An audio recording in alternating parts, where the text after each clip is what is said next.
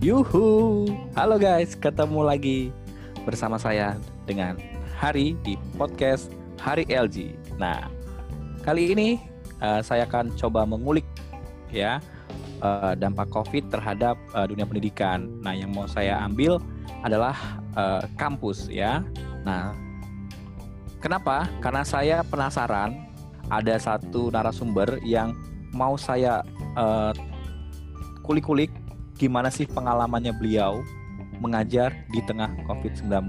Nah, sudah hadir bersama saya sangat luar biasa dan penuh dengan semangat. Langsung saya akan sapa.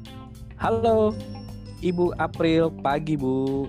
Selamat pagi, Mas. Halo, Mas Pagi. Sehat Bu? Sehat-sehat, Mas Hari. Masker aman Bu? Aman-aman, Mas. Oke. Baik, teman-teman yang mendengarkan podcast ya sudah hadir Ibu April. Beliau ini adalah sebuah dosen di sebuah kampus ternama di kota Solo di Jawa Tengah.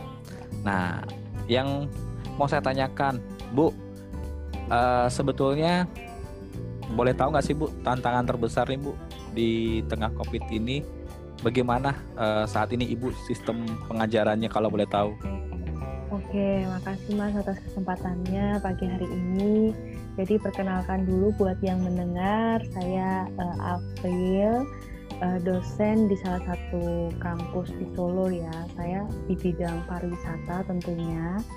Nah, untuk pendidikan saat ini kita mengajar uh, pakai online atau biasanya sih kita kalau praktek kita bisa tetap muka tapi cuman bisa uh, dibatasin gitu per uh, tantangannya yaitu tadi. Yang tadinya kita praktek nih ya Mas Hari ya. Jadi kita harus uh, memaksakan diri membiasakan untuk uh, teori dan praktek lewat sosial media juga bisa kemudian kita lewat zoom seperti itu mas tantangannya saat ini yang saya hadapi oke baik jadi uh, sebetulnya ini metode baru ya kalau mungkin uh, buat seorang dosen seperti Bu April karena harus uh, memberikan men-sharing ilmu tapi lewat virtual ya Bu ya. Iya betul Dan juga mas. mungkin uh, uh, sebuah hal baru buat uh, dunia pendidikan. Mm-hmm. Jadi lebih lebih mengarah bagaimana sekarang uh, mungkin seluruh mahasiswa mahasiswi untuk bisa uh, open open digital gitu ya karena kan iya betul dulu, betul betul sekali hmm, mas nah cuman kan gini metodenya. mas uh, kampus kita ini kan kampus uh, vokasi ya yang mana kita juga tidak hanya uh, materi saja tapi harus praktek. Nah, tantangannya dari situ gimana kita harus memberikan praktek meskipun itu virtual. Nah, itu yang paling susah, Mas. Oke. Baik. Jadi itu uh, tantangan terbesar. Mungkin ada hal lain, Bu, yang menghambat uh, apa namanya? pemberian ilmu atau sharing ilmu kepada mahasiswa-mahasiswa Ibu yang akhirnya Eh, nggak uh, ter, tersampaikan nih. Iya. Uh, Ada kendala nggak maksudnya? kendala ken selain yang tadi disampaikan? Uh, kendala lainnya ya Mas ya yang saya hadapin itu kalau misalnya ada trouble. Contohnya seperti kemarin kita ada beberapa gangguan di teknis wifi itu sangat mengganggu sekali. Jadi suara yang kita sampaikan terpending ke mahasiswanya. Kemudian kalau misalnya sudah seperti itu mahasiswa akan mengeluh kemudian uh, ya bosen ya mas ya kalau kita virtual tanpa tatap muka bosen. Jadi kadang mahasiswa ada yang tertidur kita jadi harus benar-benar membuat konsep virtual itu benar-benar menarik. Itu sih yang harus kita mikir oh, besok apalagi ya besok apalagi begitu mas. Uh, itu aja oh. sih sementara tantangannya. Tapi pernah nggak sih Bu April tadi kan ibu sempat bilang ketika mengajar eh mahasiswa yang tertidur. Nah, terus ada hal lain nggak? Mungkin pernah nggak sih Bu lagi mahasiswa ya kan, tiba-tiba kamera di off, kemudian mikrofon juga di mute, eh ternyata udah nggak ada orangnya. Pernah nggak sampai akhirnya ibu memang, uh, menyapa atau memanggil mm-hmm. mahasiswanya berkali-kali? Uh, sejauh ini sih saya punya metode-metode sendiri sejauh ini. Uh, jadi metodenya memang itu tadi saya cari dengan cara trial error begitu.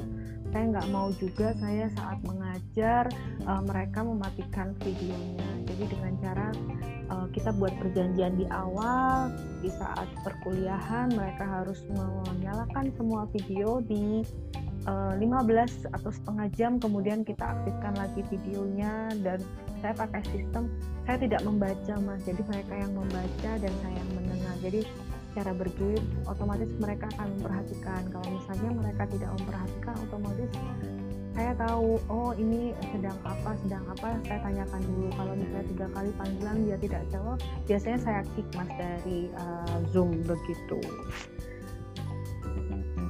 Oke baik. Mm-hmm.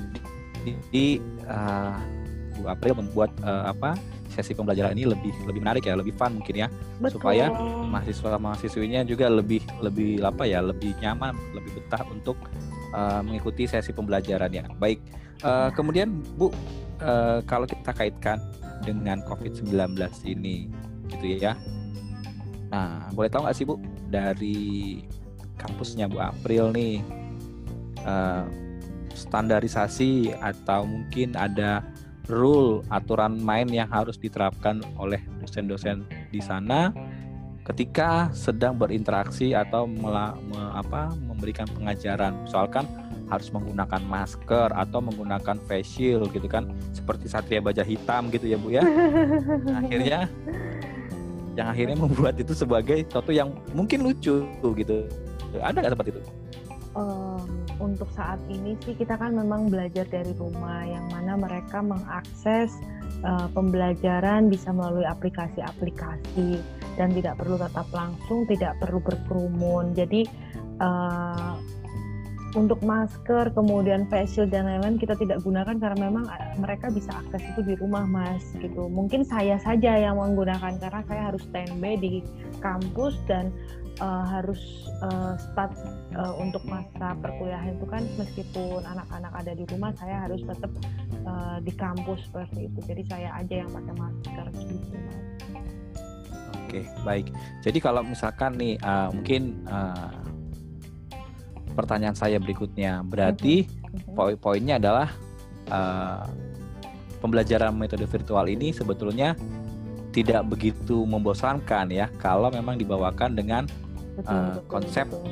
yang menarik ya dan betul, justru betul, betul. Nah, ada pesan nggak sih Bu April nih buat kan banyak nanti nih teman-teman kita mungkin -hmm. dari juga kalangan SMP, SMA ataupun mahasiswi yang -hmm.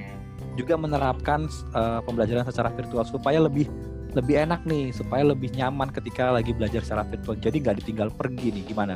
Ya ya jadi gini Mas, kalau pesan dan pesan buat adik-adik yang di luar sana sih tidak ada ya, karena kita sekarang ini sistem merdeka belajar sesuai dengan uh, Kementerian Pendidikan ya. Jadi merdeka belajar yang mana sebenarnya tatap muka itu tidak diharuskan. Uh, jadi mereka bisa belajar di mana pun, kapan pun, kemudian mereka bisa mengakses materinya. Nah mungkin saya pesan buat uh, dosen-dosen yang di luar sana kali ya Mas ya, mungkin mereka yang yang tadinya zona nyaman uh, yang mana harus belajar atau mengarahkan materi itu melalui tatap muka di kelas dan harus virtual mereka harus cepat terbiasa nah mungkin saya punya pesan uh, pastikan memang membawa membawa materi itu yang fun kemudian pastikan jangan terlalu banyak materi karena di di di masa sekarang mungkin kita harus sharing lebih ke sharing sih mas gitu. Jadi sambil sharing kita memberikan materi-materi itu itu mungkin lebih lebih masuk ke adik-adik kita mahasiswa-mahasiswa gitu mas. Oke baik. Jadi uh, teman-teman yang mendengarkan podcast ini jangan langsung uh, apa ya jangan underestimate ya uh, terkait dengan sistem pembelajaran yang virtual justru ini merupakan hal yang sangat menarik, hal baru mungkin di dunia pendidikan, tapi tetap harus uh, juga uh, maksudnya jangan bolos-bolos ya, benar ya? Karena kalau dulu kan saya kan zaman saya kuliah nih Bu April, saya tuh suka titip absen gitu kan.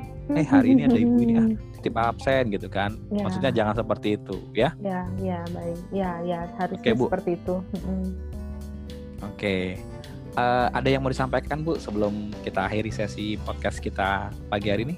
Uh, tidak ada, ya sedikit sih. Kalaupun nanti adik-adik di sana yang uh, punya kendala terkait WiFi, mungkin tidak bisa diakses, kemudian apa pun yang tidak bisa diakses, jangan pantang menyerah. Karena kita semuanya, kalaupun kalian terhalang, kalian bisa informasikan itu ke pihak kampus ataupun instansi yang terkait. Karena kita semuanya akan dibantu di sport untuk belajar di mana pun meskipun kalian ada di pelosok sekalipun. Begitu mas. Oke. Mm-hmm. mantap. Ya luar biasa sekali. Baik uh, ibu April terima kasih atas waktunya sudah berbincang-bincang dengan saya. Selamat melanjutkan aktivitasnya Bu April Ya, Selalu jaga you. kesehatan ya Bu. Iya. Thank you Bu April. Salam sehat Bu April. Salam sehat. Bye. Bye. Oke, teman-teman tadi kita sudah mendengarkan sesi podcast saya yang singkat sekali dengan seorang uh, dosen ya, Ibu April. Mudah-mudahan teman-teman yang mendengarkan podcast ini dan teman-teman di luar sana yang masih mengemban atau mengemban lagi sedang menjalani dunia pendidikan ya tetap uh, bersemangat walaupun lewat virtual. Dan baik, kita akan ketemu lagi nanti di sesi podcast berikutnya. Saya Hari, salam sehat dan yuhu!